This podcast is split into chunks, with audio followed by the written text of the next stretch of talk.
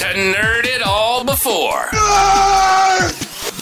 The podcast where we dive deep into the subjects that make us all geek out. A bunch of goddamn nerds. Whether you're a die-hard fan or casual enthusiast, Nerd It All Before is your destination for deep dives and lighthearted discussions that celebrate all things nerdy. So grab your headphones, get comfortable, and join us every month as we embark on a journey through the realms of imagination, intellect, and sheer excitement. You don't want to be a nerd. I'm not raising a nerd, bro. If it's a nerd, I'm gonna bash his head in. Nerds get nowhere in life. This is Nerd It All Before. Prepare to unleash your inner nerd and explore the passions that connect us all. Let's dive in. Suck it, nerds!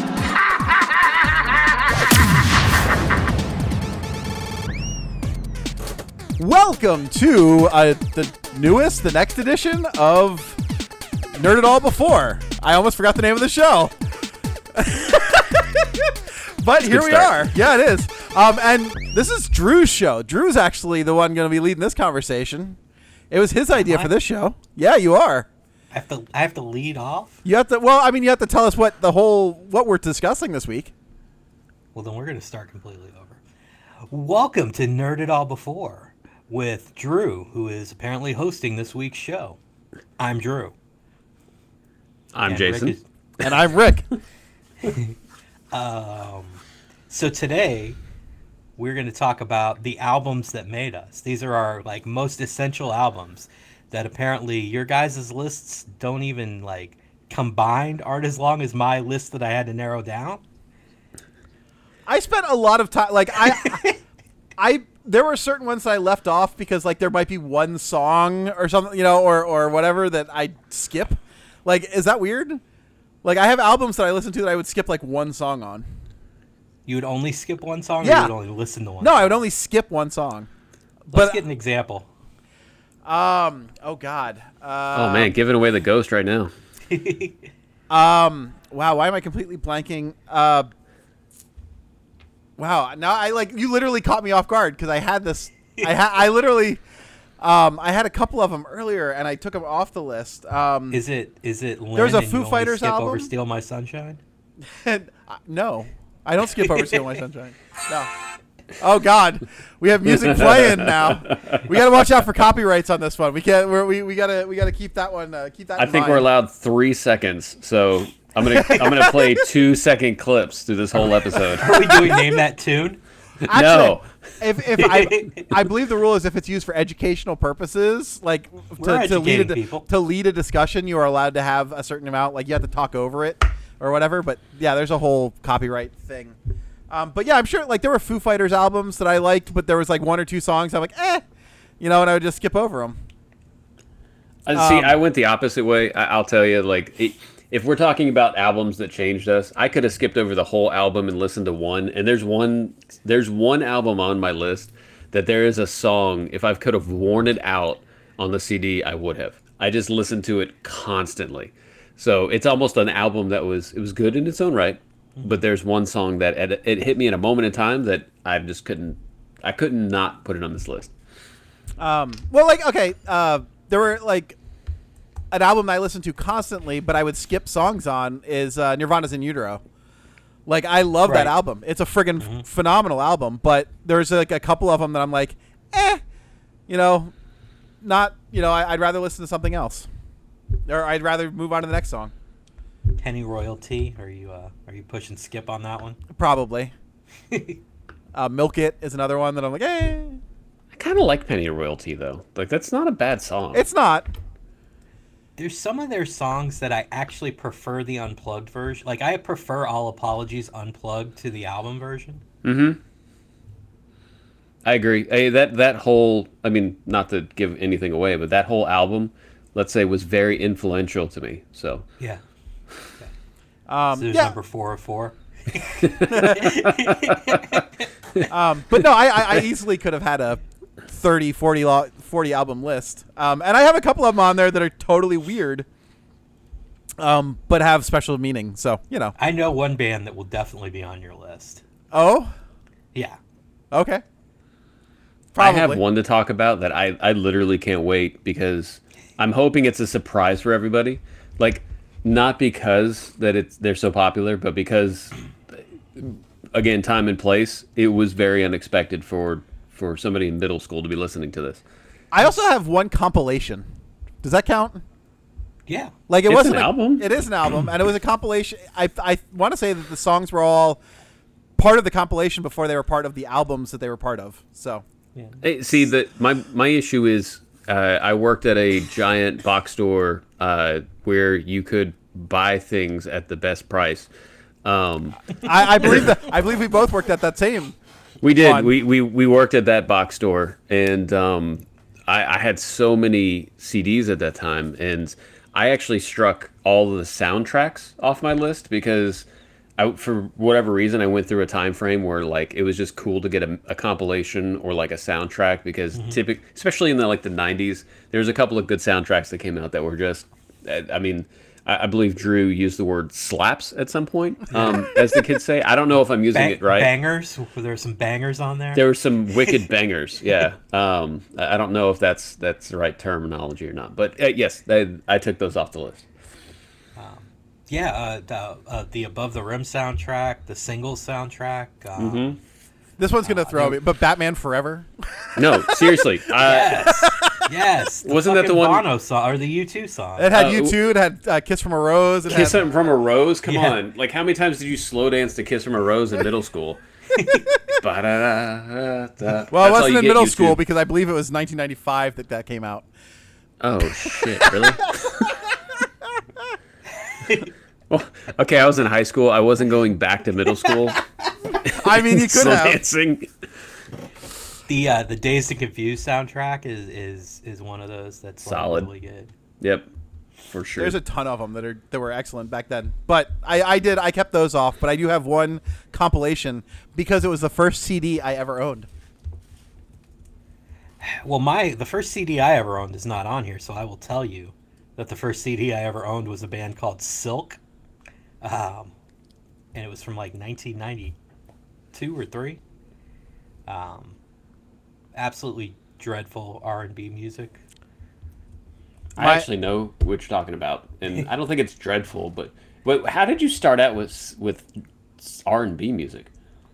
It was just the first CD I got. Um, oh, I uh, we'll we'll go through the whole evolution of my musical Trust me, taste my- as mine we is- work our way through this. Mine is R and B hip hop. So Yeah, uh, um, yeah, hip hop was like big for me from when I was like eight years old till I was about sixteen. he used to write Mm-hmm. raps. I did. No, I brought them over and I read some of them on one of our podcasts once. did. no, that's a that's a whole nother podcast. We're some not bringing my this up. some of my dope rhymes from No. the early nineties. No, Drew. No. Well, No. Drew, since you Drew, since you have the longest list out of all of us, Yeah. you wanna you wanna I kick us figured off? Yeah, Or- I figured or- we'd switch switch it for a while, but uh, That sounds good. So first of all, I'm gonna go for this. This is uh, I, the the rest of them will be less long-winded, but this is my favorite album. So uh, I'm gonna tell a story to go along with um, the Smashing Pumpkins, "Melancholy and the Infinite Sadness." My favorite album. Um, wasn't liked Smashing Pumpkins at the time it came out, but I wasn't a huge fan. It made me like, you know, they're one of my top three favorite bands now. But I first discovered this album, uh, and this is going to go into my every type of music I listen to triggers a memory in my head. Um, 1995, day before Thanksgiving, um, me and one of my friends go to Blockbuster Video and rent the movie Clerks because it doesn't get much more 90s than that. um, the next day, uh, Do I know this best friend? Is this who I think it might be, or no? This is this is before. You, have at least been to a concert with them. Okay. You've at least been to see Less Than Jake with them. Okay. Yeah. Um. So anyway, next day, uh, he he was actually invited over to Thanksgiving because his family was out of town, and uh, he brings over his copy of Smashing Pumpkins' "Melancholy and the Infinite Sadness." It had just recently come out, and I listened to a few songs off of it. I think just the just the Bullet with Butterfly Wings and and a couple others, and I liked it. Well, I used to exchange Christmas gifts with a couple of different friends. I bought one of my other friends that album for Christmas, wrapped it, stuffed it under my tree, and needless to say, within about four days, that Christmas present was unwrapped by me and put into my CD player. Um, yeah, so that's actually I still have that CD that I basically kind of ungifted but didn't. Uh, anyway, I listened to the first disc for quite a while, not listening to the second disc. Then I moved on to the second disc, and then as I was saying on the last show, at one point, I listened to that CD, at least one of those discs every day for three years. I was gonna what? So which do you have a favorite out of the two? It depends. it just depends on on. I, would- I would say disc one is the more rockin' disc, and disc two is the more experimental one. So it just depends on how I Although how I'm. disc disc two had uh 1979 on it, didn't it? Yeah, Yeah. So I mean, uh, that was one of my favorite ones off that album. I mean, I that it's a great album. I mean, It the whole thing. um, yeah. Uh, ended up getting to see them on that tour, which was pretty cool. Um, I've seen them now four times. Once with you, Rick. Yes. Um, yeah, and uh, yeah, so that's my number one. Smashing Pumpkins, Melancholy and the Infinite Sadness. It made Smashing Pumpkins one of my favorite bands. It is my absolute favorite album. It has influenced my musical taste for years. So discuss, I guess. I mean, it's a great. I, I don't really have to know if there's like a discussion. I mean, that one is one that I used to. No, I honestly like that was one I had in my five disc changer in my car, like the, that would just go and play all the time in my old Ford Taurus, I had one of those too. my red Ford Taurus. Um, yeah, that I had the five disc changer in the back with the subs and the. Oh yeah, that was. Um, but yeah, that was one of them that definitely lived in my on on my on the rotation for sure. Uh, same thing here. I, I mean, you've got a double album that comes out by Smashing Pumpkins, and they just crush it all the way through. Um, there, there's not necessarily songs that you're in love with, but every song is perfectly listenable, absolutely enjoyable, and it, it does have a tone all the way through that's really nice. Um, Definitely, uh, they have not put out an album anywhere near its quality since then. No. They put out a lot of decent albums, but nothing like that. No, I mean it's it, that was peak Smashing Pumpkins, and also close to like peak '90s music. You know, if you were to pull a, a thread of '90s music, um, my wife they likes to say it's kind of like a mopey, grungy decade. Um, that's that's perfect. It, it's you know there, there's a lot of like emo culture starting to develop at the time.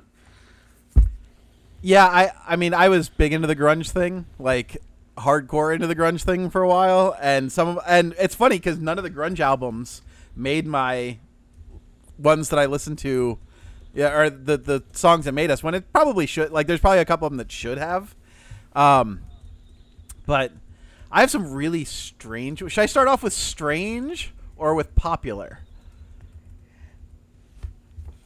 Because- strange, just because I, I know you have one particular band on there, and I just want to hear you say it. Well, so I will start off with the one that I rem- like the first album I remember ever hearing in whole all the time in my house because my mother loved it and it grew on me and I will out to this day I will listen to it and she used to sing to me like to put me to sleep as a kid. Um and it is uh Hey Jude, the Beatles album. Oh, all right. Um, she used to sing "Hey Jude" to me, but it's got Lady Madonna, Revolution, uh, "Don't Let Me Down," uh, the Ballad of John and Yoko, uh, John and Yoko. Um, it's got a ton of stuff on it, um, and I to this day it's one of those albums to me is like a quintessential thing because it's just part of my upbringing and it was my like introduction to the Beatles, introduction to that style of music, and uh, it it's I don't I'm not a big bubblegum Beatles fan, but I'm like but like the later stuff and and, and like 64 65 and on are are my Beatles. so that The is more grungy Beatles. the more grungy Beatles, the more experimental Beatles. Um, but yeah, I like that's one of those ones. And to the like, I the Beatles channel is one of my presets on uh, my radio on my car because I'll just listen to the Beatles. So, um, Paul McCartney's still one of my favorite concerts I've ever been to. So, not the. I'm sure that wasn't the band that you were thinking of. No.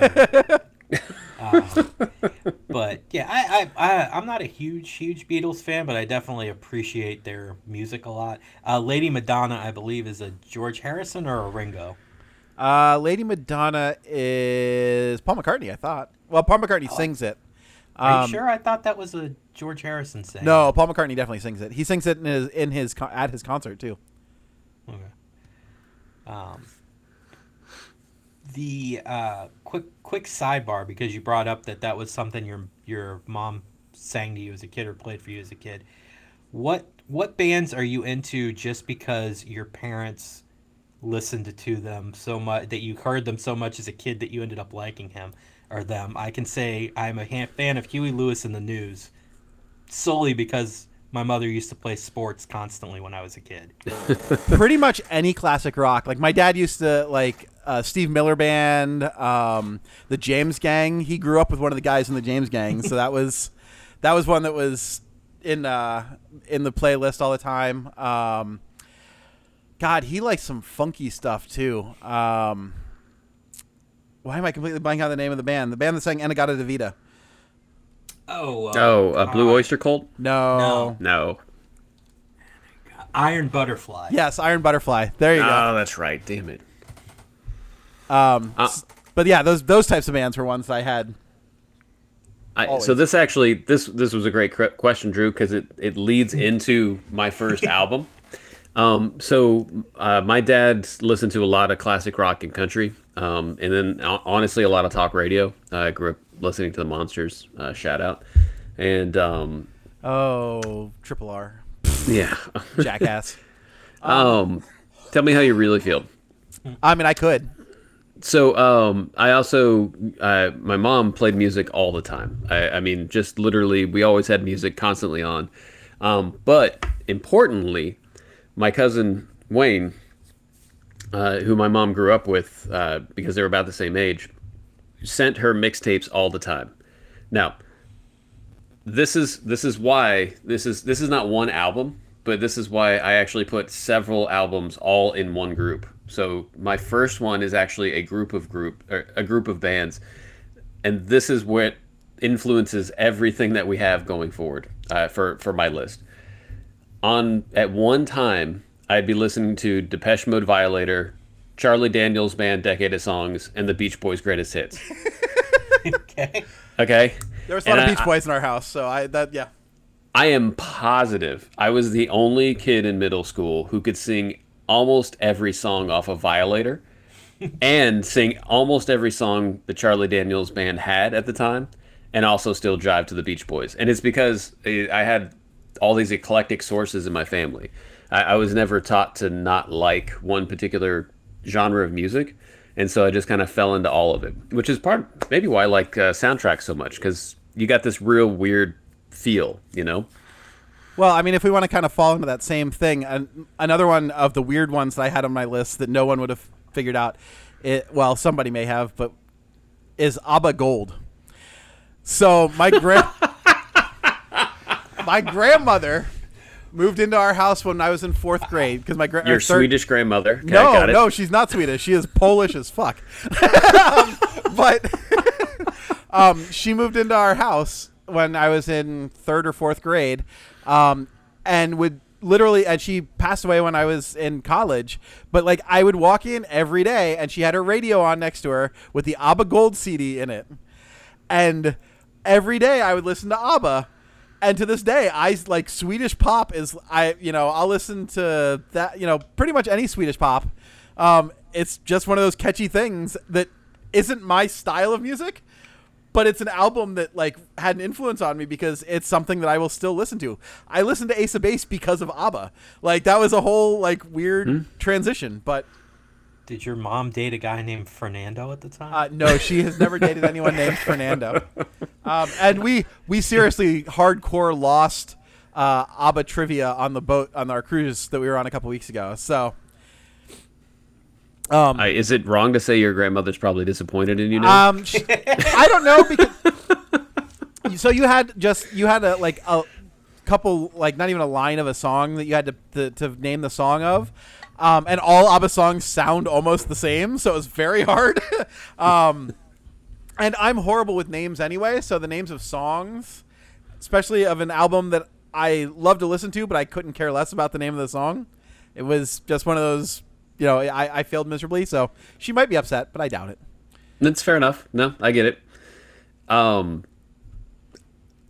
I, I I would love to jump to my next one because you've you've already kind of talked about it, and, and I think it's pretty easy for us to jump to to get through. Um, Nirvana, the Unplugged album. Uh, um, it's it was the first album that made me want to pick up a guitar and start playing. Um, I am terrible at playing guitar, and I've I, I I fully admit that, but I love that album so much. I, I mean, every song on it is just, as Drew says, it slaps. It really does. That is an amazing album, and it it is quote unquote a best of kind of thing. Um, but it's and they added like um, that was the first time that they did uh, "Man Who Sold the World," right? When they did Yeah. the cover, yeah. I believe so. I, I, I mean, it's that whole album is just incredible. Sorry, Drew. Oh, I was gonna say they did a couple covers on that because they did a Meat Puppet song too. Yeah, they did. And it's a one of the things I love. It's it might be the only live album I enjoy, um, because for the most part I try to stay away from them. Because you've you've already got the other one, and you were never there for that experience. But for some reason, that one transcends the people who were in the crowd at the time, Well, because the way was because the way he's talking. Well, not only that, he, it was recorded for TV. Like, Yeah. it- like you were the audience. It wasn't. It, yes, there were people in the room, but it was recorded for everybody who was watching.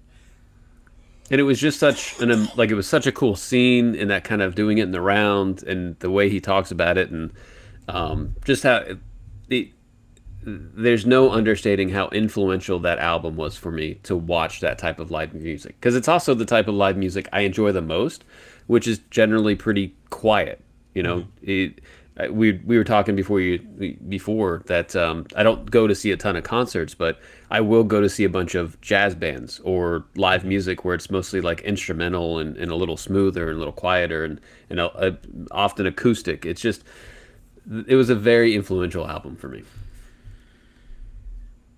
Yeah, I mean, all- those. Um, I mean, basically, like I know there were more, but like those three key Nirvana albums, Unplugged being the last of the three, um, were really like. I was the kid who walked around. I uh, what was our fresh, my freshman year of high school is when uh, he killed himself, and so um, I had the the Co- Kurt Cobain death shirt and everything. Um, it's funny now to watch the kids walking around. it's fun. It's fun watching the kids walk around now with the Nirvana shirts. But Is it? just makes me feel super old. I like the ones that walk around with the GNR shirts and have never heard one song. Yeah. I'm I'm gonna piggyback um off of your liking for seeing jazz live uh, with I'm gonna I'm just gonna smash two albums out in one. Uh, they're not total jazz albums, but you'll understand. So two of mine, uh, Ray Charles, the Ray soundtrack. Uh, another one played that fucking thing every day for a year straight. Um, absolutely love that album. There's not one song on there I will skip. Um, yeah, uh, saw the movie, loved the movie so much I got the soundtrack and ended up becoming a Ray Charles fan. When walking into the theater, I'd only known really one song by him. It's amazing how that happens, right? Just the music alone hits you at just the right time. And uh, uh, one more to add into that uh, Sinatra uh, reprised The Good Years. Ooh, Uh, yeah. Got that album when I was about 22 years old and turned me into a massive Sinatra fan. I, I tell you what, I to piggyback off that, I it's not on my list, but there's an album I got when I was I was working at um, the the that retail location, um, the big blue box. the big blue box. Uh, that it was um, BB King and Eric Clapton, and I was an Eric Clapton fan, and it's Riding with the King, and holy shit, I still listen to that album today, and it's got to be 20 years old, if not more. Yeah. Um, and I can I, I I turned. It was funny. I actually turned it on the other day and was listening to it and was able to sing every song Hmm. off that album because it's just so good and it puts you into a different mindset, right? It's Mm-hmm. that it, that that little like trigger to push you down the road. Um, well, I can go with my next one because it's kind of musician centric, um, and it might be the one that Drew thinks that I'm going to be saying, but it might not be. Um, is uh, they might be Giants' Flood Yep. album?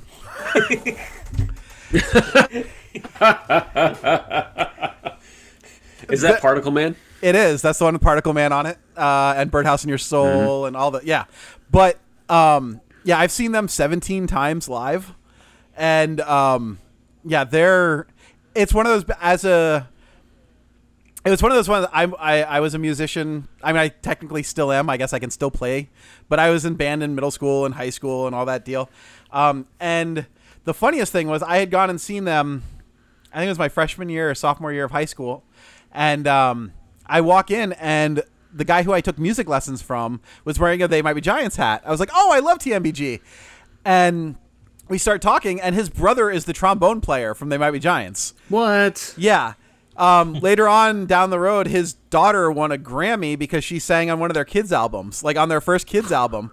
She won a Grammy for for performing on it. But like this was, I mean, they might be or uh, Bird or Bird ah, Flood came out in 1983, 1984. Um, I was so sad. They actually just did a um, an, a tour where they played Flood from front to back, like they played the entire album. Um, oh, sorry, it was 1990 that that came out. Um, but they, uh, yeah, they just did a whole tour, and I didn't get to go see them because every time they were anywhere close, like they played in Orlando, and I couldn't get away that weekend. Uh, I couldn't get to their show in Tampa, and then the next closest one was Charleston, and I couldn't go to that one either. So I was a little perturbed that I missed that tour.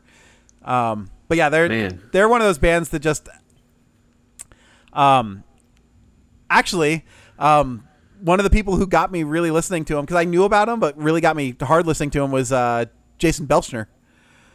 There's a name you probably haven't heard in a while. A guy I went to high school with, and uh, he loved him and got me listening to him more. Um, and then like I've just ever since then, it's um, their sound has changed over the years. They put they have more band members, um, and so on and so forth. But still, like the core is just the two of them and uh, and they do amazing work. And they'll put out they put out songs just randomly. Um, they have thousands and thousands of songs, and it's kind of wonderful. I mean, I'll, I'll tell you, I don't go to many concerts like we were just talking about, but that is one concert that I absolutely loved. Uh, they might be Giants and uh, Aquabats was what I Oh saw last God, time. yes. And what a what a crazy experience to go be, go and watch this whole thing melt down. It was it was fantastic. Was uh, when you saw the Aquabats, was Travis Barker still in the band? I have no earthly idea. He was at one time before he was in Blink. He was the drummer for that band. Are you serious? There are a lot of I mean- people who used to be in the Aquabats. Like if you go through their list of former people, um, it's pretty nuts. That's crazy. Well, I mean, it, they're just they're very talented, and it's so weird, and that makes a lot of sense. Um, speaking of Jason Belcher, uh, I will say that he was an influence on me as well. Uh, I have Reel Big Fish turned the radio off. Uh, Oh, I had to cut that one off of my list. uh, well, I'm here. To, I'm here for you, Drew. I got Thank you.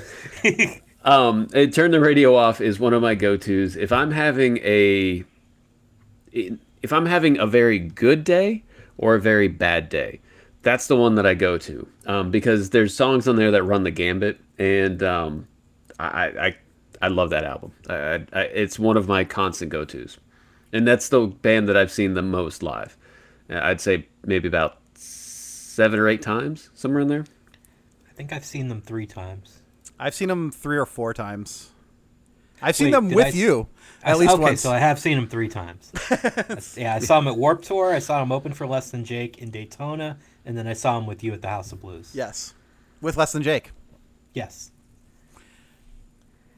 Uh, well, now that we've brought up Less Than Jake, Shocking that you have a less than Jake album. yes, I just I you know I picked the first album I ever heard by them, but honestly, uh, it's not my favorite Less Than Jake album, but it was the album that got me into them. Uh, Losing Streak by Less Than Jake. They are my favorite band. I've seen them 28 times, 29 this July. Holy shit! Yeah. Uh, I did not start listening to them until they had been around six years. Um, but uh, I got into them because uh, uh, this uh, girl I knew knew I was kind of into. I was getting into punk music at the time, and asked me if I'd heard of them, and I was like, "Yeah, they were the kid that, or they were the band that all the weird kids in high school listened to." Uh, so, you know, um, I hadn't heard them before, but she she made me a mixtape, which will be the first of two mixtapes that are mentioned in this thing. Um, I listened to them, I loved it, ended up buying the album, and uh, yeah, in July I've seen them 28 times or 29 times. Wow, that's incredible. Um, yeah, I've I've seen him once or twice with you now. At least, least once. Twi- yeah, probably. Yeah, at least twice. Um, well, mine's kind of a, my next one's kind of a mixtape. So we'll we'll go with that. It wasn't a mixtape that was made for me. It was a mixtape that was released to everybody. Um, and it was my first album. Drake, thank me later. No, it was an album. it, it's an. Sorry, I was trying to go through it. I didn't. Um, but it was an album. It was the first CD I ever owned. It, I, it was actually given to me, um, as I can't. remember, It was some contest or whatever, um, back in 1992, and it is the East Coast Family Volume One. I don't even know what the hell that is. it is Boys is to Men, Yep. ABC, BBD. Oh, Um, oh my god. Okay, never mind. So it was it was it was Biv Records first album. I think it was Biv Ten was the name was the company. It was Motown that put it on, but it had uh, one that had all of them, um, which was called the East. It was East Coast Family One for One for All for One was, was the name of the song.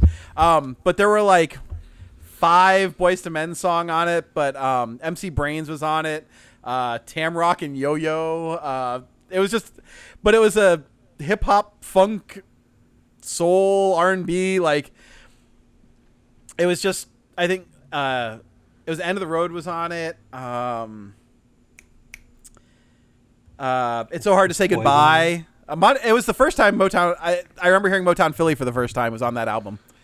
and now it's back again. It is back again.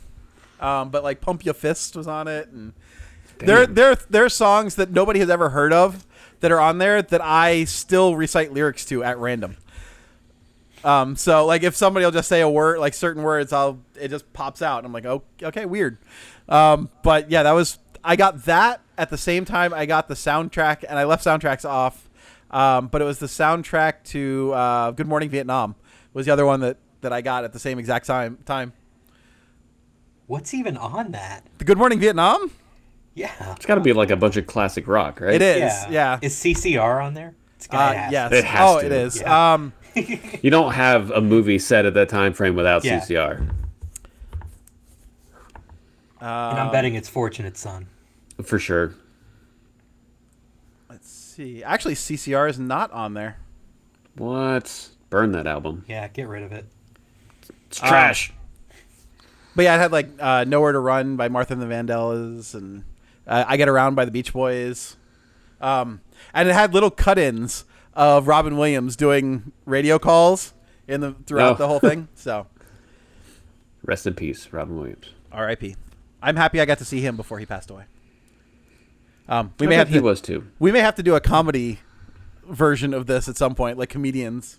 Okay, so uh, on that note, um, I, I know we need to get to Drew's mega list, but one of the one of the albums that I have on mine is um, Monty Python's The Final Ripoff.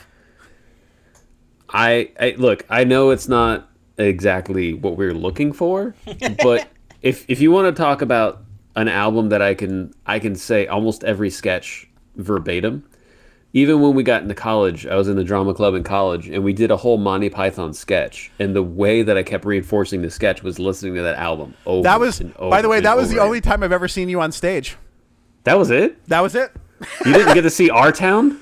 No, I, ne- I didn't see our town, and you weren't in any of the other musicals that I was in the pit orchestra for. So No, I tried to stay away from musicals. I'm not exactly that guy. Um, but yeah, no, it was. But you were that, was at Embry-Riddle. I remember that. That's right. that it, that was where I got to um, be on stage in I think I was in my boxers at one point. Um, now it was a, I love Monty Python. I, I, I have ever since. Uh, uh, this is gonna it's gonna start out weird the story, and then it's it's gonna land in a different spot. But just bear with me. So I, I woke up. My my dad and I had uh, insomnia in, in different versions of it, and so I I woke up one night and my dad was in the living room and he is laughing his ass off. I mean, just going crazy. And I'm, I'm like, what in the hell? So I, I sneak in the living room and see what he's doing because I wasn't sure like what exactly was going on. Um, he was watching um, Monty Python and the Holy Grail, and and it was the first time I'd ever seen it. And I'm I'm young, young, and um, I'm watching it, and I'm watching the guys run around with coconuts and pretend or their coconuts pretending they're horses and thinking everything was crazy, and I have fallen in love with Monty Python ever since. And the final ripoff is just such a great compilation of like their best of two disc set. It's fantastic. I I can probably sing along with the entire Spamalot soundtrack. So at one point that was in my rotation of CDs, but um yeah, that's a I, I'm trying to like like I remember my like I would wake up or stay up late at night with when my aunt was still living with me and we used to watch MASH. But like, I guess that's kind of the same thing except MASH is a little darker. It's a little darker. I mean, we Monty Python does have the Spanish Inquisition, and nobody expects the Spanish Inquisition. Nobody ever. Um, but yeah, that's that's on my rotation. I, I I fell in love with it early and often. That's um. I mean, it's it's perfectly fine to have comedy albums on there. It didn't make my list, but um, when I was a kid, I had um, Steve Martin's "Let's Get Small" on, Oh, great album on record, plus "Wild and Crazy Guy" and "Comedy Ain't Pretty." And I will tell you, there are two people that I kind of base my humor off of. One is Steve Martin because of those albums, and the other is Larry Fine of the Three Stooges. So if you've ever laughed at anything I've said, including this, you have one of those two to thank for it. Love it, absolutely love it. It's kind of funny because uh, the uh, I my I just completely had a brain fart. Um, but uh, I I actually went and saw Steve Martin and Martin Short. Um, and also got to see John Cleese and Eric Idle Oh, on jerk. tour, like both of the two of like on tour at different like together. Um, and I will say, as much as I love Steve Martin and Martin Short, um, the Pythons were better. They they were just like their chemistry was just that much better. Steve Martin and Martin Short, I, I love them both. They're very intelligent. They're they're they're they're so intelligent and they're so well spoken. They're so put together. And Steve Martin is one of my all time favorite comedians. But the the team in Monty Python is just so goddamn quick and so fast. And you, you you they're so smart you don't even realize how funny they actually are sometimes. And I I can officially say that I have seen Eric Idle perform "Always Look on the Bright Side of Life" in person. So that's like a one of those like things. Life goals? Yeah, like that, that's one of those things that everybody should experience at some point in their life. For sure. Um, and I saw them both in the same theater at the on the uh, at the Disney theater. So, um, my see, I have three of them, and they go together. Um, I know. I'm trying to figure out how to group some of mine together. Mine are like my three of them are grouped together because literally, I remember going on trips, uh, it, like on high school band trips and trips when I was in scouts. Um, actually, here's one. I, I so these are the three albums that I listened to on my drive from Daytona Beach to northern Georgia in the back of a red Dodge Ram pickup truck. Like in the like not I'm not talking like the back seat. I'm talking the Oh, I- I bed know. of I've I've lived that experience back in the day too. um and You guys need to get better friends. well the problem was all my friends were like we had I think there were 7 or 8 of us that were all going to scout camp in North Georgia. Um and you know a couple of these people uh, that were in the that were in the truck. I'm sure I do. But, um, and it was their dad driving. Um, but first one is Smash by The Offspring, um, Yep. which I got to see them perform the entire thing front to back, which was absolutely freaking amazing. Um, awesome show. Uh, Green Day's Dookie um, and Weezer's Blue album. That's a good compilation. but all three of them, like literally, I will listen to them front to back to this day. Like they are songs that are on my, like they're albums that are on my playlist for when I have it on during work, where it's just playing in the background, um, and I'll just sit and I'll sing to them as I'm coding. You know, it's those are all three of those albums are just ones that I will all day, every day listen to. Weezer's first two albums, you just felt like you knew them. Yes. Like, like they felt like they were guys that like you hung out with that were singing about shit you did. Um, the Blue album's on mine, so I'll uh, I'll scrap that off of there and just you know piggyback Well, off. we can we can definitely talk about it. Yeah. Um, I mean, but yeah, you're right. Like uh, Weezer and Pinkerton, or the Blue album and then Pinkerton were just awesome albums. Um, not that I don't listen to Weezer albums today, but they like there was just something about that Blue album that that got me, and it was so like every song was different, but it was all like chill and relax. So It, yeah, it was perfect. It, it was. It, it- if you want to listen to Weezer, just listen to that because Drew, you're right. Like it, you could feel that they were. You could you could tell who these people were just by listening to those songs. You you knew who they were by the time you were done with the album. Yeah, they uh yeah, they definitely look, look like just felt like guys that like hung around your hometown and that, not Volusia County though. They didn't seem like Volusia County folk. No, they're like Orange County guys, and not like Orange County, California, Orange County, Yeah. Florida. Um, but like I the first time I saw or heard Weezer, I think was when with was Buddy Holly, or at least that's the first time I remember hearing it. Um, eh, because they had the the uh, music video that played on MTV all the time, the whole Happy Days thing. Um, and that one got me, and I bought the album, and literally like that's just one of those ones that I don't think there's a song that I don't know all the words to and won't just sit and listen to. So The first one I heard off of that album was Undone (parentheses the the sweater, sweater song. Yep. and uh, yeah, they had me sold on that one too. I remember, uh, yeah, just much like you, I got that album from fucking BMG, I think. Oh, I'm sure I did. I, I'm sure I probably owe Columbia Records like thirty dollars still or something like that. Sure, I think everyone in the world has stuck that place for like. We're we're still in collections for it. Um, but yeah, no, that was um, all three of those albums though. The Dookie album um, is one um, that I just remember sitting and listening to, and I literally like any of the songs come on, and I will just start singing them in the car, and, and I think Graham knows half the words to that to the Dookie album. I uh, I had to cut Dookie from my list, but uh, I definitely.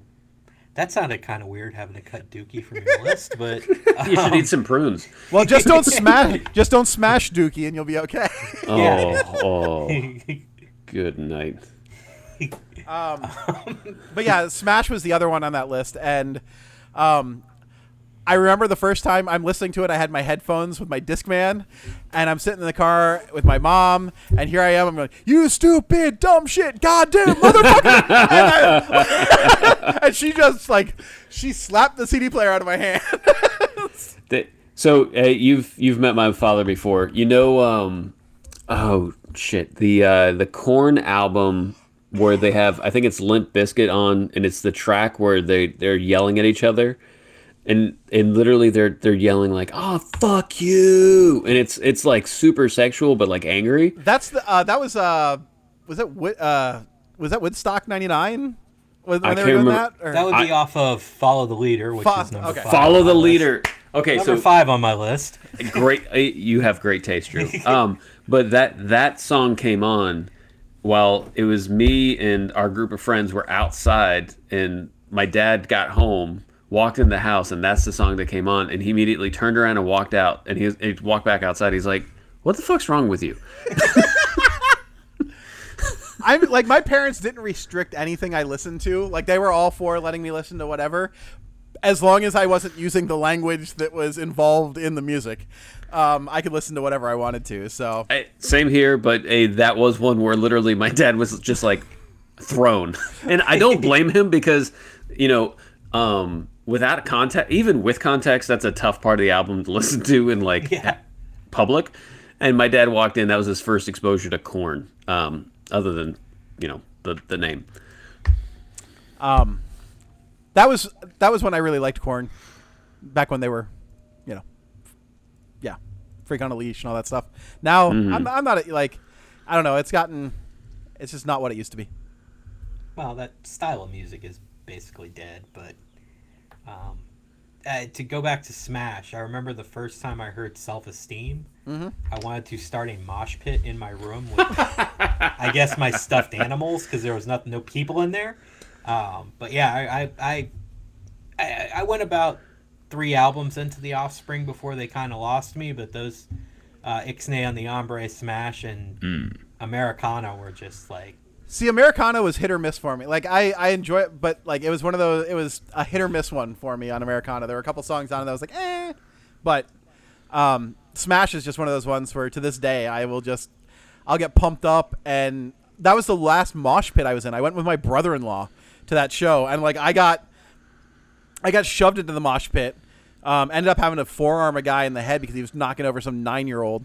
Like there was some kid in the middle of the pit, and he was messing with like legitimately trying to hurt looked like he was trying to hurt this kid which is not mosh pit etiquette so i was throwing elbows so Nice. yeah i That's was what you do. protecting him i was bald i mean guy was probably a racist kkk member he looked like it but you know whatever um, drew and i you- almost got involved in some mosh pits but we were we, we stayed on the outside the, I, honestly, the worst mosh pits I've ever been in were Korn concerts. I'm sure. Um, they were like when when the opening keys to Blind starts and everyone's like lacing their fucking Doc Martens up and tying their fucking hair back and just like cracking their knuckles and you're like I'm fucking dead. um, but yeah, I'll go. Uh, I'll, I'll go with my next one. I'll use Korn's "Follow the Leader." Uh, that got me into metal, I guess, is what you call that. it's like Um, metal adjacent. You know? yeah, like hip hoppy type metal. I Rap was always rock? into hip hop, so like you know, adding that to it. Um, I was never really I I appreciate Metallica now, but I was never into that type of metal. Um, so when Corn came along, it sounded a lot different than that, but it was still really heavy, um, which is I guess what kind of got me into them. And then uh, yeah, they put out about three or four albums, but um, Follow the Leader was another one that got probably a solid year of play every day in my in my CD player. Fair. That's a great album. Uh, Yeah. Same here. They listened to it a whole bunch. It, it got me to purchase the Limp Bizkit CD, and then you regret it after about a year. Immediately. Three- okay three dollar bill was not that bad everything afterwards is pretty much yeah, but it's a whole CD. Like you have to buy. Oh, yeah. know? The the problem is off of each one of their albums, there's at least two songs that you like that you like.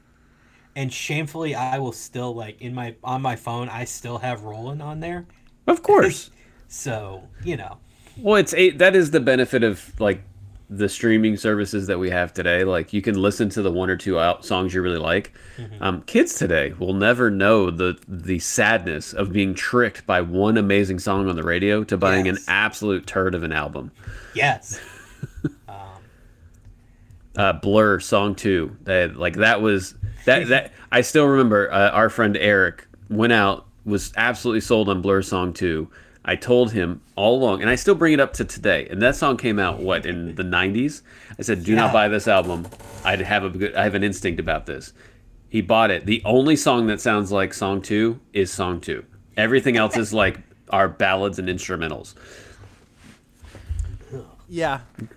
Um, I, I guess I can go. My this is actually my last one, um, but it's like the only one that came out while I was in college. That's on my list. Like everything came out before college, but this one I remember the first time I heard one of the songs from it um, was walking into my um, my it was intro to communications in college, and my professor, who was the probably my age now, but a middle-aged woman, um, had Linkin Park playing, um, and this was 2000, right? Like literally, legitimately, uh, like November of 2000, and the this the album came out in like October, um, and she was playing. I want to say she was playing Paper Cut, um, and uh, like the song that she played would like hit me. I was like, oh, I need to go buy that. So I was going to work that day at the Big Blue Box, Um, so I bought the album, and that thing must have lived in my CD player for a year and a half, two years.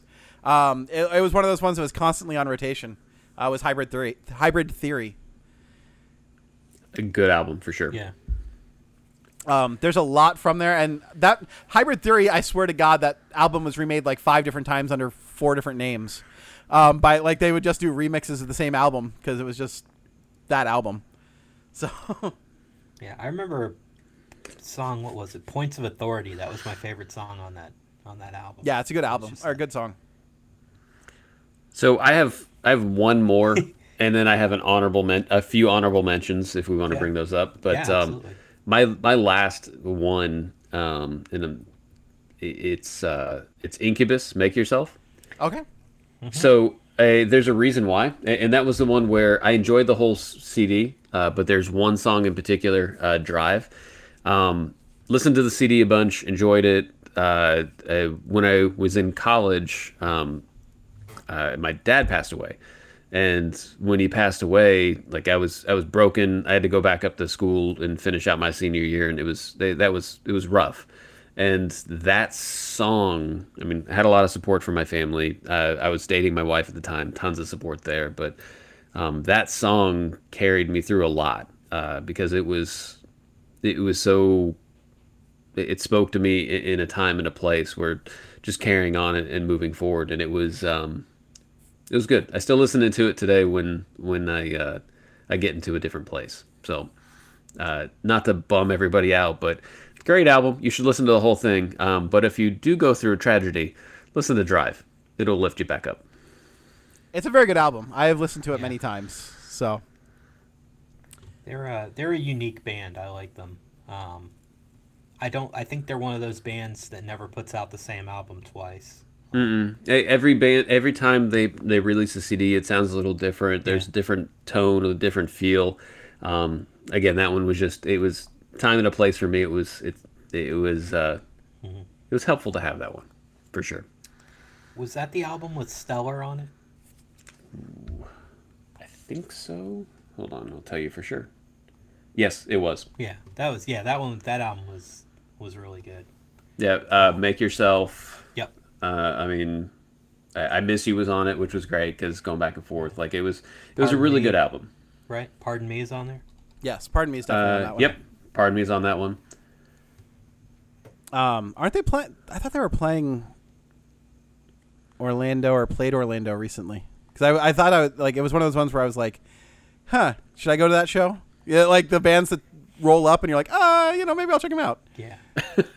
um, I had to download one of their songs that I didn't have the album to after watching Letterkenny, ironically, because there's a scene where they get in a fight and uh, this song called "A Crow Left" or what is it? Is it? A, it's from "A Crow Left of the Murder." I can't remember what the name of the song is, but they get into this like brawl to it, and I'm like, I used to like this song. I'm gonna download it. That's awesome. There, you mean there's a brawl in Letterkenny? Never. Shocking. yeah. But yeah, I like there. I definitely have those albums that like remind me of other places at any given time, and like good and bad. Like take me back to high school or take me back to this. But um, I don't think like those are more songs versus albums that made me. If that like s- like I'll have one song here, once like um uh actually uh um wow, we were just talking about and I'm completely blank. We just saw a brain Fred- fart in I did. My brain just died. Um Fred Durst's band. Uh Limp Bizkit? Limp Bizkit. Um Limp Bizkit. Chocolate starfish. and hot dog flavored one. Okay. Um, sorry. um, but like I that takes me there. Um, different songs off of different ones of their albums. Like I, so I saw Limp Bizkit. I have a cop. My copy of Three Dollar Bill doesn't have a label on it. That's all. Like, I saw them open for, um, shit. Uh, now I'm completely blanking again. Uh, Marilyn Manson. Um, back in '96, I think. It was when I was working for the Cubs still, bef- '97 maybe. Um, back in high school, and so I have a copy of it. And so like certain songs remind me of um, people that I may have dated back then, um, like break stuff, and yeah. So Pardon, not pardon me. Stellar reminds me of a chick that I dated. That's why I brought it up. but faith faith reminds me of chill or being in the clubhouse because our clubhouse manager back then had come from clearwater um, which is where he got like where he found out about limp Bizkit, and he used to blast faith in the like everybody would leave the clubhouse and that was the first song that always came on so that reminds me of that. Um, and there's just a bunch of those like singular songs that that remind me. So. Drew i think you're the only one with songs officially left on your list. All right, we'll do some honorable mentions afterwards. Um, let's see, where did I leave off? Um, all right, so I'll go with one of your favorite bands, Rick. That I'm surprised, kind of surprised, wasn't on one of your lists. Uh, Everclear, Sparkle and Fade. Um, It probably should have been on my list. I didn't. That's a good call too, though. yeah, reminds me of when I worked at Winn Dixie when I was senior year in high school, and it just like I've always loved that album. It's another one. They're they're one of those bands that just uh, seem like everyday guys, and it's probably because what's uh, the singer was a little bit older when Art. yeah when he uh, when he made it. So seems You- like you know they I was you've heard the story about me Yes. and Everclear, so um, that's why I was surprised it wasn't on your list because like you've got a. it's funny because. I have seen them like four times, four or five times now, and it probably should have been on my list. Um, but yeah, I got invited. I had breakfast with Art and the guitar player at the time. The drummer wasn't there because he was quote unquote sick. Um, later on, found out I guess he was. It was a heroin. It was a heroin issue. Um, so- Shocking. Um, but yeah, so I had breakfast with them after getting in trouble with my dad or by my dad, um, because so it was a Star Trek convention, and my dad was running security for a Star Trek convention, and one of the girls in our group. Her mom comes running in. She's like, or not running in, but walking in. She was like, "I just met some really nice guys in the uh, in the uh, elevator as I was coming up. Uh, it was one of the parties." And she's like, "Yeah, it was some band named Everclear, or they're in some band named Everclear." I was like, "What?" And so the next day, we both had a cop. Me and her actually legitimately both had copies of the album um, in our rooms and went around the entire hotel trying to find Everclear the next day. um, and we got in deep shit because it was a bunch of 15 year, you know, we were, I think we were 15 or 16 years old, boy and girl disappear for a couple hours. Um, and so they made us stand in the lobby waiting for the band to show, to, to come out to get their autograph. And uh, I ended up getting the autograph but they invited us to go to breakfast at the breakfast buffet with them. So I got to eat breakfast with Art. That's the weirdest story. yeah, I it. It's so. I, I have their autograph. It's uh, like the auto, the autograph thing is still sitting downstairs uh, by my uh, by the downstairs bathroom. So That is the most Gen X story. the and we got I invited. was So at a Star Trek convention and I met Everclear and had breakfast. it was them. it was in St. Pete, and they actually gave us free tickets to the show, but we couldn't go because it was an 18 and up show. Um, but we heard we found out that night that he uh, that Art came onto the uh, the stage with Vulcan ears on that he had bought at the on the walking around Oh the my convention. God. The- and yeah, it was a thing. That's amazing. yeah. On one of, on one of my later ones, we'll hear about sneaking into a concert underage. Um, yeah. So Everclear, Sparkle and Fade, one of my favorite albums. Not taking anything away from so much for the Afterglow or um, um, songs from an American movie, part one or Too. but uh, yeah, that album just like it was this weird kind of alternative, kind of pop punk, kind of it's Kind of grungy. Yeah, it was. yeah. yeah. Uh, where will I go next? Eh, I'll stick with the kind of pop punk. Um, this one was another one that stayed in my CD player for over a year, and it's kind of at this point in life a little embarrassing, but uh, Good Charlotte, The Young and the Hopeless. Um, Nothing wrong with that, Drew. Yeah. Be No. proud. one of one of my favorite albums, one of my favorite pop punk albums. Um, yeah, I remember I bought this on the way to a movie shoot. Um, I was working as a production assistant on a movie, and I ended up like listening to it like the whole ride up there, the whole ride back, and like the following year. Um, saw him three times in concert. I think once at uh, those MTV tapings. Do you remember those? Yep. Yeah, so I saw him once at one of those. Um, good band, like I said, they're a little poppy and kind of corny now, but uh, back then they were pretty awesome. Um, I mean, two honorable mention ones kind of fit into that same category for me. Um, oh well, okay. So one is a combination of two albums, if that makes sense, because I like they, they I always listen to them together. Um, but uh, Dude Ranch and Enema of the State, uh, Blink One Eighty Two, those were two that I constantly had in my rotation. Um, and the other one was uh, Sixteen Stones by Bush. Oh, that's a good album too. Um, but like I, I want to say that there were like one or two songs on each of them that I'm just like, eh, and I would just flip through. So I didn't. Um, they had obviously the music had an influence on me, but they were they fit in that pop punk. Well, Bush did wasn't pop punk; they were just pop rock. But Yeah, they weren't. They came out. they came out when grunge was popular, but they weren't Like grunge. post grunge kind of. Po- they were post grunge. They were eh, they were trying really hard to not be grunge, and yet we're grunge. yeah, they weren't grungy though. They were like, you know, one of them had like a neatly shaved head and like there was no flannel or Too clean to be grunge. Yeah. yeah, yeah, absolutely. They did not look the part in the least. Slackers. Yeah, I mean, I, like they were in the same same time, same category as uh, like Wonderwall with "What's the Story, Morning Glory." That was Yeah. another album that was on my rotation back in that time.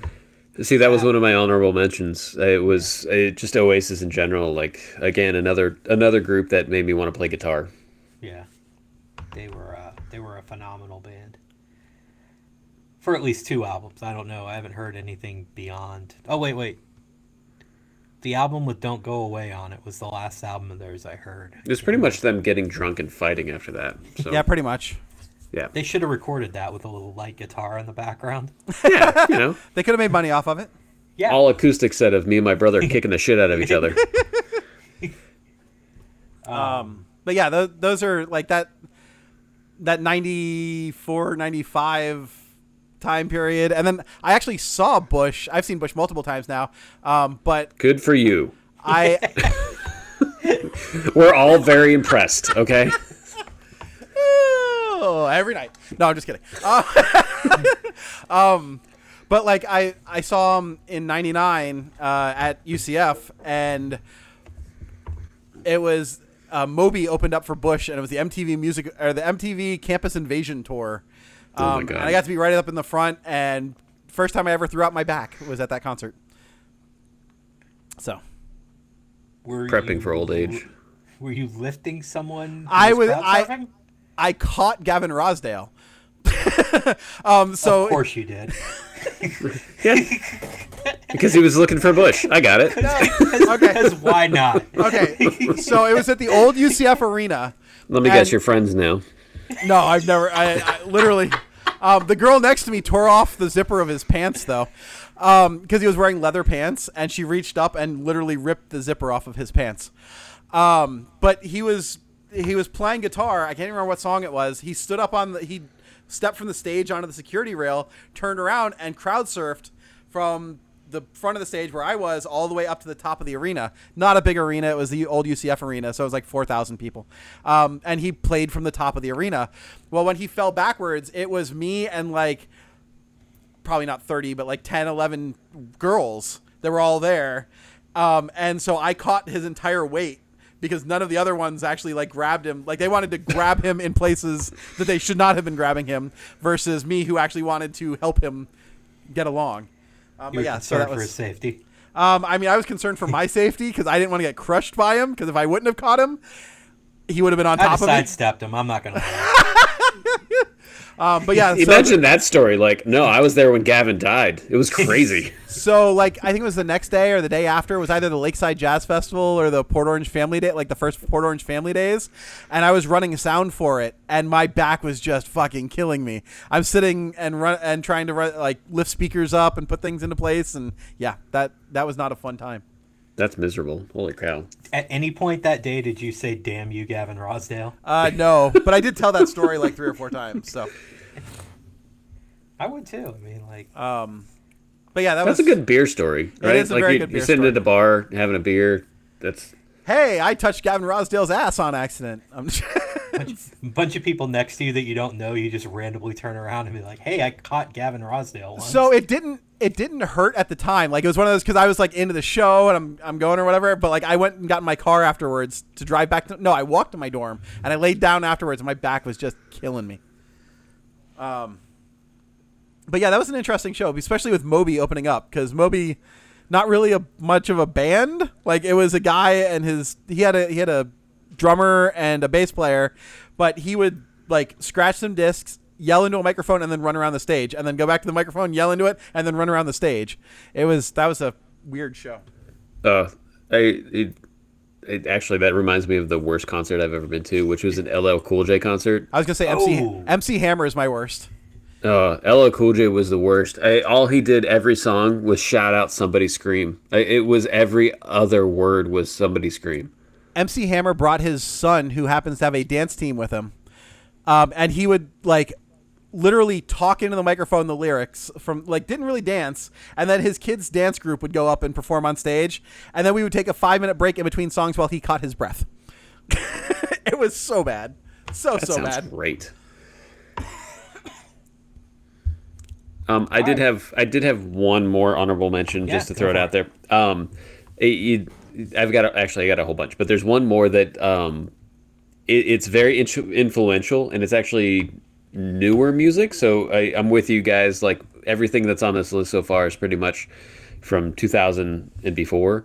Um, but um, Fitz and the Tantrums. Uh, oh yeah, I know who they are. love eh, we've seen them my wife and i've seen them multiple times love picking up the pieces every album they've released we've enjoyed listening to multiple times it's on it's on a heavy rotation in our household but um, fun band good uh, just just a ton of fun and very different they've got like an old synthesizer that they use in the background it's it sounds really silly when you just say it but until you start listening to it it's it's fun I think uh, one of the WWE pay per views last year used one of their songs as a uh, as their like official theme for that pay per view. They for a hot second they were in multiple like commercials and and, and whatnot so like hand clap was on there and um, uh, move your feet and uh, there's just a they, when you listen to them you'll finally be like oh i remember that from the xyz commercial Yeah. Uh, let's see. Let me move down my list. I have a few hundred left. Um, God, I really like. I want to move down because we mentioned now like two bands that are already on there, but I want to go for the one that's going to have the most shock value and the most recent mention. So I'm going to go with MC Hammer's "Too Legit to Quit." hey hey Too legit, too legit to quit. Hey, hey. the whole got- album though I loved that album. I uh, got that thing for like Easter when I was in eighth grade. Um, the Easter Bunny brought it to my house, and uh, I could not get enough of that fucking album. Like the cassette, I would front and back that damn thing. I had a little stupid Walkman. I had like eight cassettes, and um, that thing had too legit to quit. It had Addams Groove. It had like I don't know. It was like it was before rap got too like, and when I say too, I love gangster rap. Don't get me wrong, but it was just like lighthearted hip hop, I guess. And uh, yeah, probably uh, one of my favorite childhood albums. Yeah, I, I definitely had that, and I definitely listened to it a lot because it had what was it? Uh, this is the way we roll, Mhm. and um, Gaining momentum. uh, do not pass or do not pass. That pass. was his first yeah. album. Oh, was it? Yeah, that was uh, um, Please Hammer Don't Hurt Him. You sure? hmm Pretty sure now I'm doubting myself. Because here comes the ha- like. Please don't hurt him. Had uh, uh, you can't touch It had this. Pray, and here comes it the had Here hammer. Comes the Pray. Hammer, Yeah. It had you can't, Can't touch, Touch this. This. Help the children. Have you seen her? Okay, I've got it up now. Have you seen her? Help the children. Pray. She's soft and wet. Um, Let's go deeper. Here comes the hammer. You can't touch this. Crime story, dancing machine, and on your face. It's a lot of innuendo in those songs. Um, Like just read read like the the three through the end again. I think that's what gives us our explicit rating. uh, pray. she's- She's, so she's soft and wet. Let's go deeper. One. Here Let's comes go deeper. the hammer. Here Like, comes the, hammer. You can't touch Wait, this. wait, you're you're skipping over quite a few because it's it's dancing machine, right? So you're there, you're at the club. You pray because you're praying, and then crime story. I don't know why we started with crime story. She's soft and wet. Black is black. Let's go deeper and work this. Yeah, I just I, I the list I had was like the drop down from uh, Google. So yeah, I just pulled up the actual track list and What I'm stunned is, isn't he like super religious? yes, He is. I know where all his kid came from then. Um, but yeah, so I, I think I listened to Please Don't Hurt No more than I listened to Too Legit to Quit. But I listened, I definitely listened to both of them. Those were like middle school albums Yes, for that me. was yeah. I- I got that album in the eighth grade. I think Um, this might be the first time we have some debate here because I, that might be the first album I ever bought where I was like, seriously? I was so excited about it and then started listening to it and I went, this isn't my jam. I, I, I, I, I'm disappointed that I got this. Um, you were you were in fact not too legit to quit. You were legit enough to quit. I was legit enough. I was perfectly legit enough to quit that album. um, I mean, I, I think my first one with that was uh, Vanilla Ice's album. That, that was the same time frame. Yep, both yeah, of it those. was yeah, it was totally uh, as cool as ice. Was yeah. Um, that was that was one of those albums that like had one or two songs, two or three songs maybe that I liked. Um, but yeah, that was uh, that was one that got me. Um, we used to get in trouble for playing that in my middle school. Like we had a radio, like a, a tape player in the back of the middle school uh, cafeteria, and they let us, let us used to pick, or they would let us pick out music. Um, and that one got banned. I think Hammer ended up getting banned eventually because we played it too much. Um, and so did. Did uh, you hear the title of those songs? Of course it got banned. We were idiots. Well, the other one was The Simpsons Sing the Blues. They made us stop playing. Oh, that was a great album too. So All right. Um, I'll breeze over this one. This is the album that got me into grunge. Like I said, I was I was into hip hop most up until I was about sixteen. I mean, I've never gotten out of hip hop, but I just hadn't expanded much. And uh, Nirvana's Nevermind. Uh, I jumped on the bandwagon a little late on that one, probably two years too late. But um, yeah, got me into into grunge music. And I know we had talked about that one before, so we don't have to spend a lot of time on there were a lot of those arguments grunge albums that were like really good. Like Superunknown was another one that I used to listen to all the time. Soundgarden. You know, Oh, he is, great sound. he is he is my favorite singer, and not one of his albums made my list. He's one of mine too. I've been listening to a ton of uh, Soundgarden and Audioslave lately, and didn't make it to the list. Sorry. Yeah. Um, I have I I got it off of YouTube a long time ago, but um, it was a I guess he was at some benefit show or something, and he did uh, "I Will Always Love You," the Whitney Houston song, and fucking killed it. Like if you ever get five seconds, look that one up. I may have to check that one out. Yeah. I'm totally gonna check that out. Um, very, Probably right very after when we get off this. very glad I got to see Soundgarden before he died. Um, I saw him in 2015. Um, yeah, I only got to see two of the the big five grunge bands, just them and uh, Pearl Jam.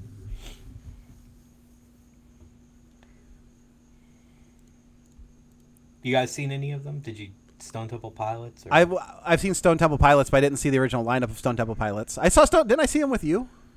no, I've never seen them. No. Oh, I've never seen them either. Maybe I saw them. They opened for somebody. I've never met someone that's seen Nirvana, um, and that's most likely because I've looked up their uh, this website setlist.fm and it has pretty much every set list of any band ever. And they only came to Florida on the Bleach tour, so pretty much anyone that says they saw Nirvana is probably not being truthful. Full of it. Or they saw him not living in Florida. We're also just past that, right? Like we were we were getting into those con like to go to a concert at that age for a band like Nirvana would have been more challenging. Yeah. Yeah, I was. I, my first concert I went to by myself, and I was literally like, I had just gotten my driver's license. Was live. Who was it though? Ha ha ha ha ha ha. Funny. Um, um it was. It was. Got li- me. It was. It was. Uh, it was uh, Luscious Jackson and live. Luscious Jackson opened for live. I saw the singer of Live do a show I never saw live. Live. Um, I took my high school Yeah. BFF or my, my middle school BFF, high school, whatever. Me and Amanda went to that show together. Hmm. Talk about friend zone. I'm just kidding. This'll do it. No, it won't. Should have gone to the MC Hammer concert. The word, the funniest thing is, you know who like they had. So it was put on by Crow, which was by far the best radio station, one of the best radio stations Yep. to ever exist. Hell Um, yeah. They used to play anything. Like they like. I even got to hang out in their studio, like in the Crow's Nest back in the day, with the late Dilly Ray. um, but they, uh, um, they put on a pre-show, and it was MXPX was the pre-show before going and seeing uh, Luscious Jackson and uh, live. they um they used to do these Crow No-Do shows. Yep, Um, that's and- I, I saw Everclear at one of them. yeah, they're um they were at Tsunami Beach Club in Sanford. Do you remember that place? Yep. It was an old movie theater. Yep. And I got to see Bloodhound Gang with Nerf Herder opening for them. That was That's awesome. the fucking one of the best shows I've ever been to. That must have been nuts. Yeah. I'm not a Bloodhound Gang and Nerf Herder. I'm not a fan, but I got to go to a show in Jacksonville of the Insane Clown Posse. And I will say they put on a hell of a show. Like it was absolutely insane. And it was an old like it was an old gym that somebody had converted into a music club and the pit was literally the old swimming pool of the like it was an Olympic sized swimming pool that they had drained and the stage sat at crowd level and everybody was in the swimming pool. That's crazy. Yeah. That's Oh, wow. that is a crazy venue. Holy crap. Yeah, it was. I'm surprised no one died. Um, but I, I That you know of. Like I remember watching them up on stage, and they had like these rotating, uh, like basically round tables that they would stand on, um, and like have chainsaws and literally just stand stoically. One of them rapping, and the other one just with a chainsaw going. Um, it was the weirdest thing. They shot like Faygo was thrown all over the place. One of my friends was from Michigan and was like, "We need to go to the show." Um, it was also the same way I got. I saw um, uh, Kottonmouth Kings was one of those ones. They're like, "You need to go see Kottonmouth Kings," and so we went to the show. I had a coworker once that was really into them, and I could not like. I, what, what kind of music are they? Are they like jam rock or? It's best way. It's like stoner surf music. Is the best way I can explain. Like, That's it, it- think of like Everclear, but slower and grungier, maybe. not Like grungier. Like no, I because some of their songs are super clean. It's like, I,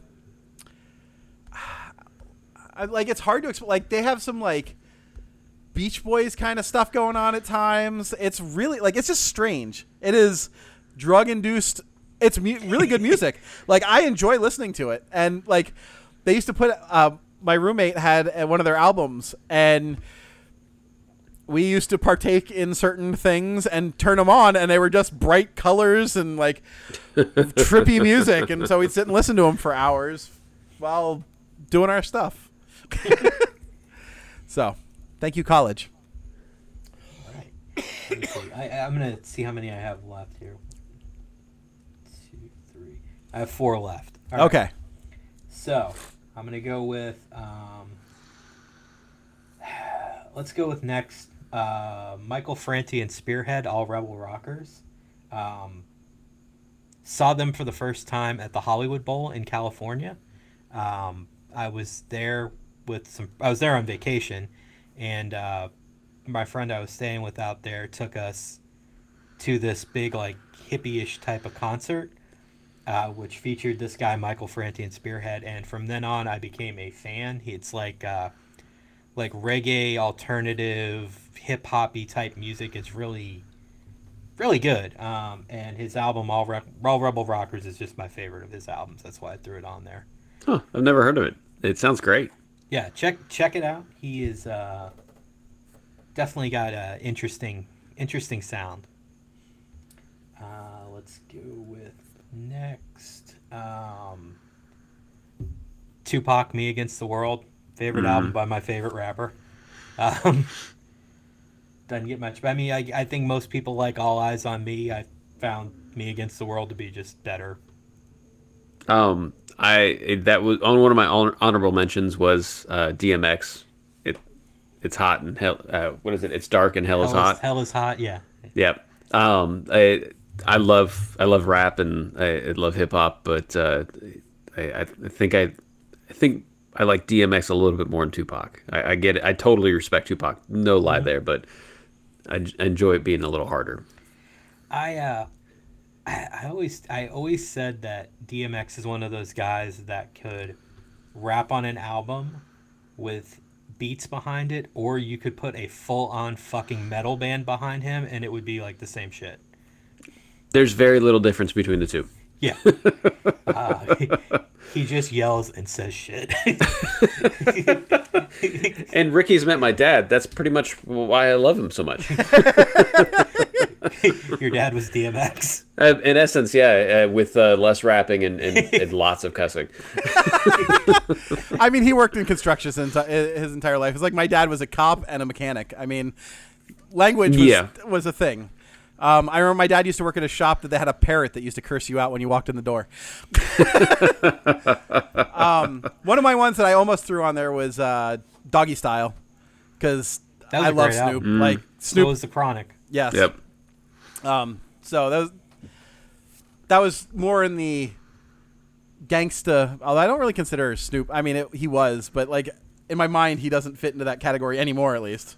No. So, but He moved from like um uh, uh, Doggy Style was a gangster rap album. Yeah, oh, definitely. Then he then he moved into like just pimp music and then at one point he was with No Limit and the shit he was doing sounded like circus music with him rapping behind it. like I don't know what Yep. Master P did to him. but Hey, look, he, the the man can do whatever he wants. He's in movies, he's in television, he's on fucking Martha Stewart's TV show. I I mean, let Snoop be Snoop. Is he more famous now for being Snoop Dogg than he is for being a rapper? yes, Yes, it's like Ice T. All right, Ice T used to be a pimp, and now he's on SVU for 900 seasons. Oddly enough, arresting pimps. Oh, but yeah, that was one of those like um, he another concert that I went to with the same friend that I went to the other two that we were talking about just a couple minutes ago.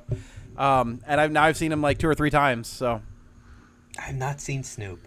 Oh, such a good show. Always puts on a good show. I did see Ludacris this year, and that was surprisingly a very good show. Like for being at SeaWorld where he was trying not to curse.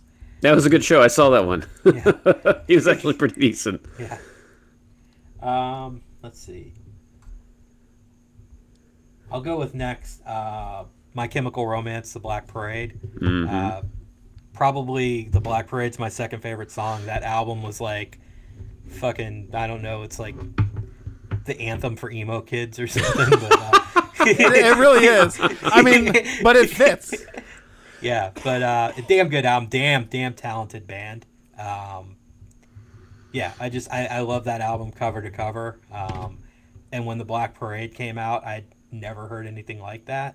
Um, and I had their prior album, that Three Cheers for Sweet Revenge, but uh, this one just was it was completely different. It was a concept album, and and like I said, the Black Parade, Welcome to the Black Parade, did sounded like nothing I had really ever heard before. Yeah, I, I mean, I, I don't have anything more to say. It, it's a really good album. I don't know if I've ever listened to it front to back though. Like I'm, I'm, I'm, uh, I'm going back and thinking about it. I don't know if I ever have. I can assure you I have not. I think the so I think the problem is like now that with all the streaming services and everything, I don't unless it's an album that I know I like front to back, I don't listen to albums front to back anymore. So like all the new albums that come back come out, it's so rare for me to just sit down and listen to an album front to back. Like the new Weezer albums I've listened to because it's the whole seasons thing and whatever and I mean, they're decent. They're not my favorite Weezer albums, but I, I've because they're Weezer, I've sat and listened to front to back. Um, but they're also only like five and six song albums, so Um, blast through. I got two left. Uh, my second to last one is well, the band's called D Generation. The album's called No Lunch. Um, What are they like? they are punk, uh, but not like Sex Pistols punk and not Ramones punk. They're their own type of punk. Um, when I was first getting into punk music, one of my friends made me like a. He was like a real punk rock dude. Made me a compilation tape of a bunch of different punk music. You know, as like, here, check this shit out. If you like it, you might like punk music. And uh, two songs by this band were on it, and so I decided to get the album and ended up liking it. Um, became one of one of my favorite albums. Um, when I mentioned we were you were talking about how you were too young to get into a concert, uh, me and my friends went to see them at the good God the Embassy. I think at one time it was also called JJ Whispers. oh, JJ Whispers, holy crap! but we went to see them. It was an 18 and up show, and uh, the band was hanging outside beforehand. We didn't know it was an 18 and up show. I was 18, my other friend was 18, but my friend Gabe was 17. He wasn't old enough to get in, so needless to say, we went in the side door with the band. And, uh, and uh, got to see him. So that was pretty cool. We, we explained to them that, like, hey, this dude's not old enough to get in here. And they're like, yeah, just come on in. That's awesome. um, And my number one album, well, it's not number one, but the last one I'm going to mention is a compilation album, but it's a greatest hits. It's Big Ones by Aerosmith. Um, I was always into Aerosmith. Uh, they're probably my second favorite band. Uh, but I kind of forgot about them for a while and then got a copy of this album and it made me fall in love with them again. so it is uh, is definitely one of my favorite albums, and Dream On is my favorite song of all time. So that's uh, that's the story behind that. Well, I can give my last two honorable mentions, and they're completely far away from one another in the world of music. like literally opposite sides. One of them is a very situa- situa- situational um, album, and I listen to it at least once a year. Um, which is "Drunken Lullabies" by Flogging Molly. Okay.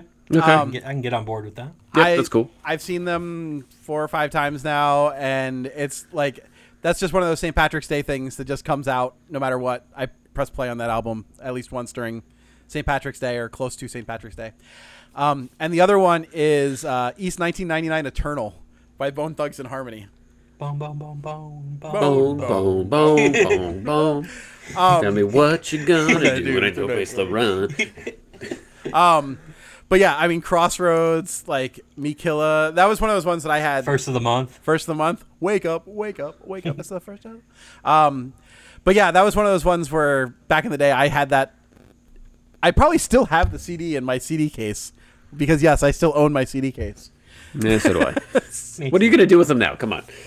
Um, but yeah, that, that- those were just two of them that I listened to a lot, but I don't know if they necessarily changed me in any way. Like they didn't necessarily make me. Um, although I mean, I was definitely in my hip hop phase with East 1999 Eternal. So Um, hip hop I'll R&B. throw out I'll throw out two honorable mentions and just uh, wrap wrap my list up there. Uh, so I wanted to squeeze MC Chris is Dead on there, but I just couldn't find room for it. That album got me into nerdcore hip hop. Um, and uh, on the other end of the spectrum, uh, Public Enemy's Fear of a Black Planet is just a fucking solid album. That's a great album for real. Um, I, I have two remaining. It's uh, Tom Petty, Full Moon Fever. Um, love that album. Easy go to. Sucks that he's from Gainesville, but what are you gonna do? um, and then uh, Bob Marley, Legend. Um, Yes.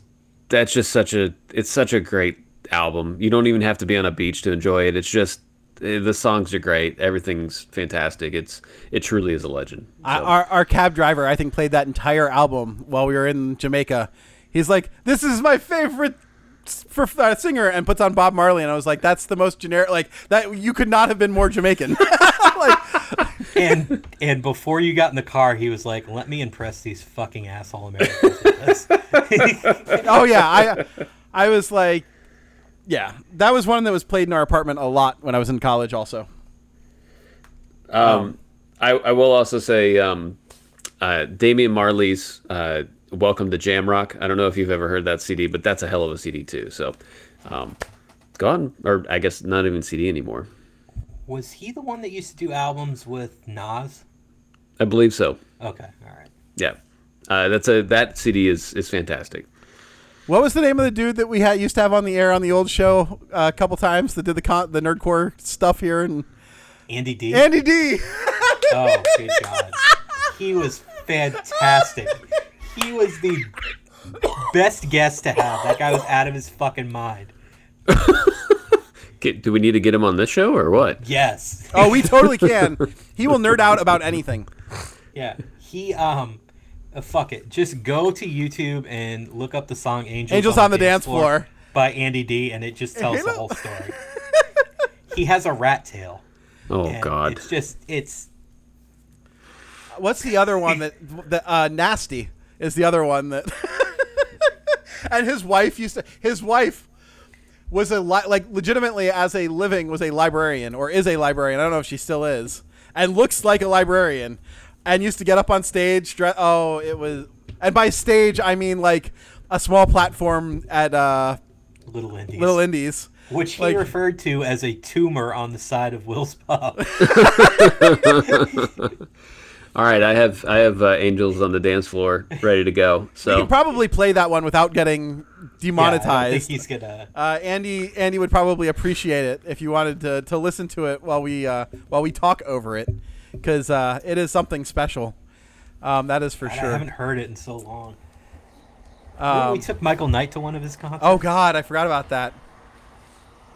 He is a he is a special individual with his Zubaz, and I remember he he was like, "This is the company that Zubaz ripped off," to, to and he was wearing like pre Zubaz Zubaz. What I did appreciate though is one at one of his concerts, he did yell out our name and the name of our podcast in the middle of the show. He did. I, I, I definitely appreciated that.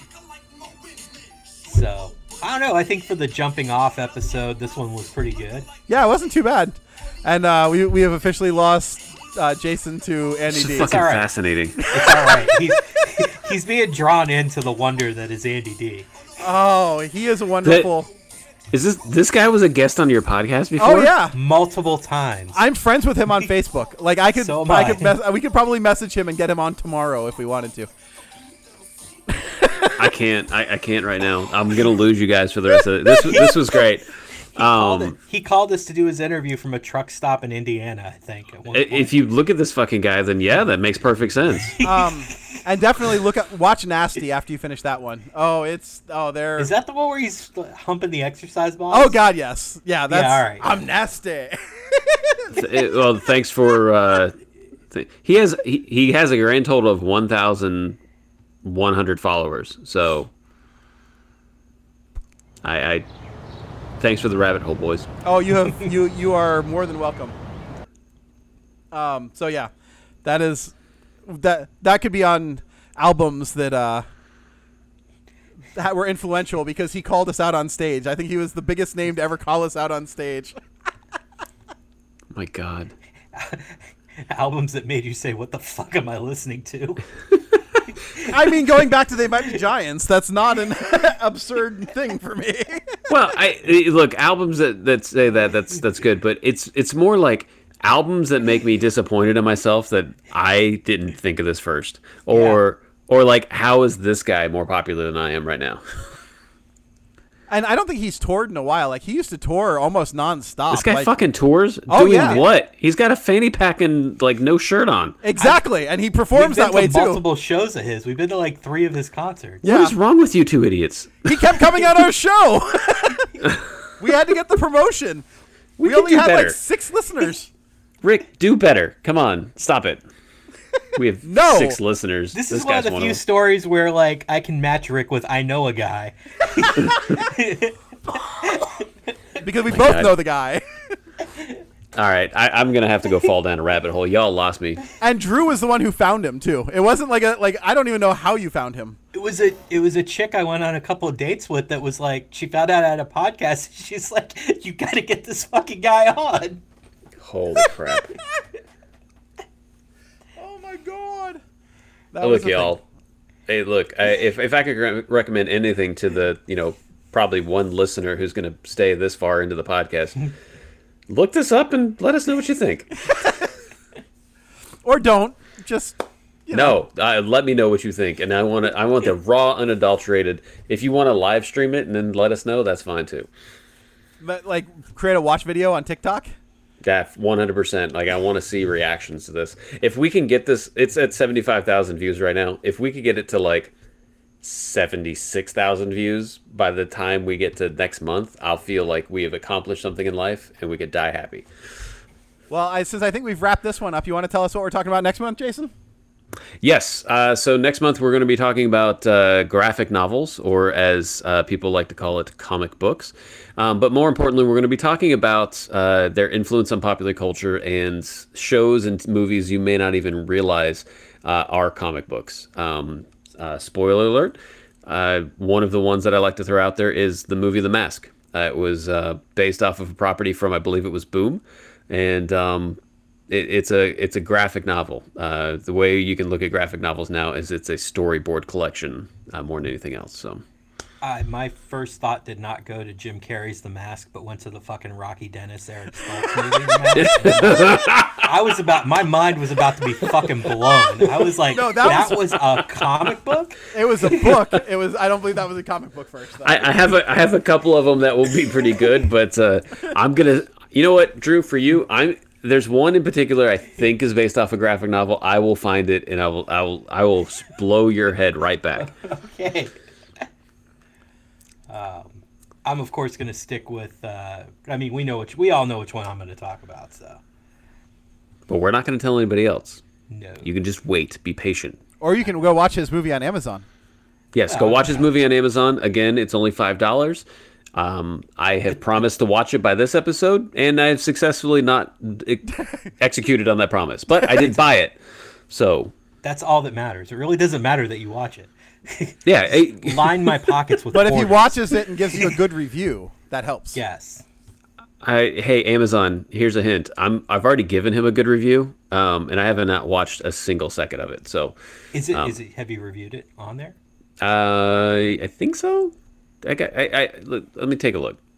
Five stars with the comment "absolute trash." Not worth buying. Totally worth. Not So- worth watching. Totally worth buying. I don't I don't listen often anymore, but I, I used to listen to a podcast called Time Suck, and there was a running Uh-huh. joke on it where he's like, uh, "This is this product's absolutely amazing. It blew my mind. Three stars."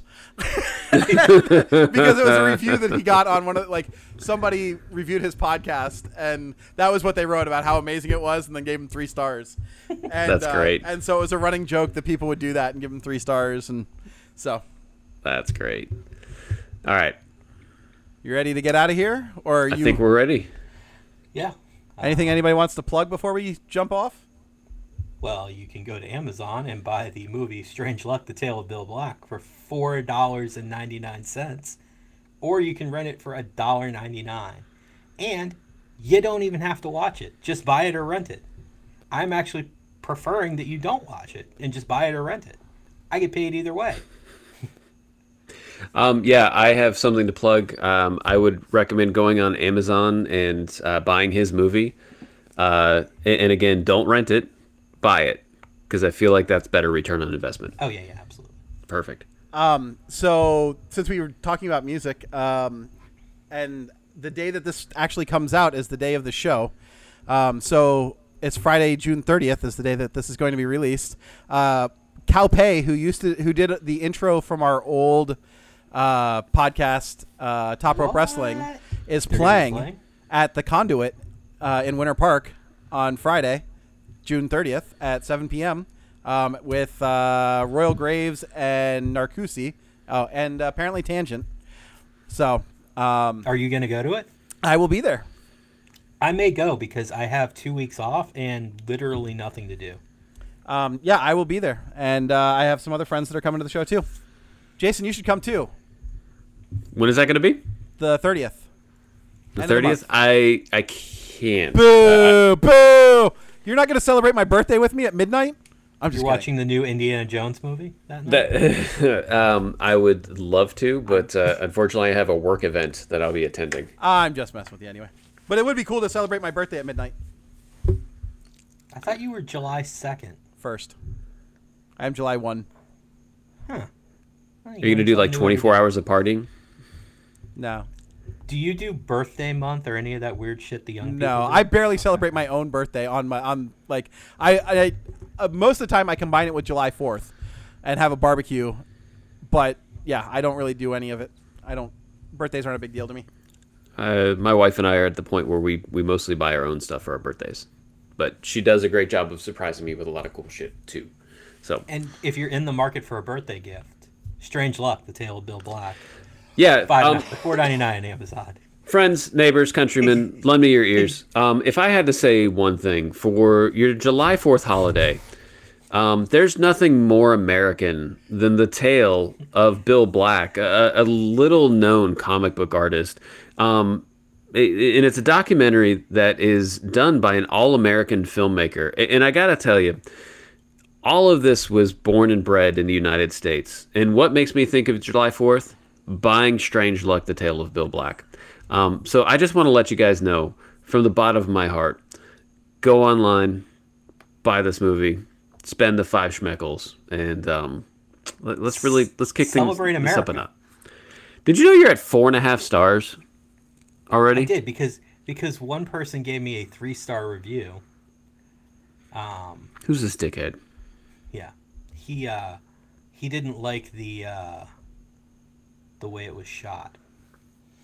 You know what? Go ahead. It, it, I'll I'll commit to this. If you're listening right now, and God bless you for making it this far, because I won't be listening to this. Um, I will listen to every minute of it and laugh at my jokes. if you if you make a reference to this podcast in the the in the the uh, the rating system for Strange Luck: The Tale of Bill Black, which is an all American movie, perfect for July Fourth weekend. Um, I'm gonna need you to to write that in there, and if you reference this podcast, I will read your your comment um, in an unusual voice. I don't know what that voice is gonna be. We'll all be surprised when we do it. Spam, One spam, possibly be spam, Al. Pacino. Oh my God, it's crazy. Uh, that's more like Doc, Doc Brown. Um, I'll work on it. I'm going to workshop it a little bit, but you know what? If I get to the point where I can go beyond like the four uh, voices I can do, um, I'll just start making shit up, and it's going to be great. You're going to love it. Well, you ready to get out of here? I think we've probably been ready to get out of here since we pressed record.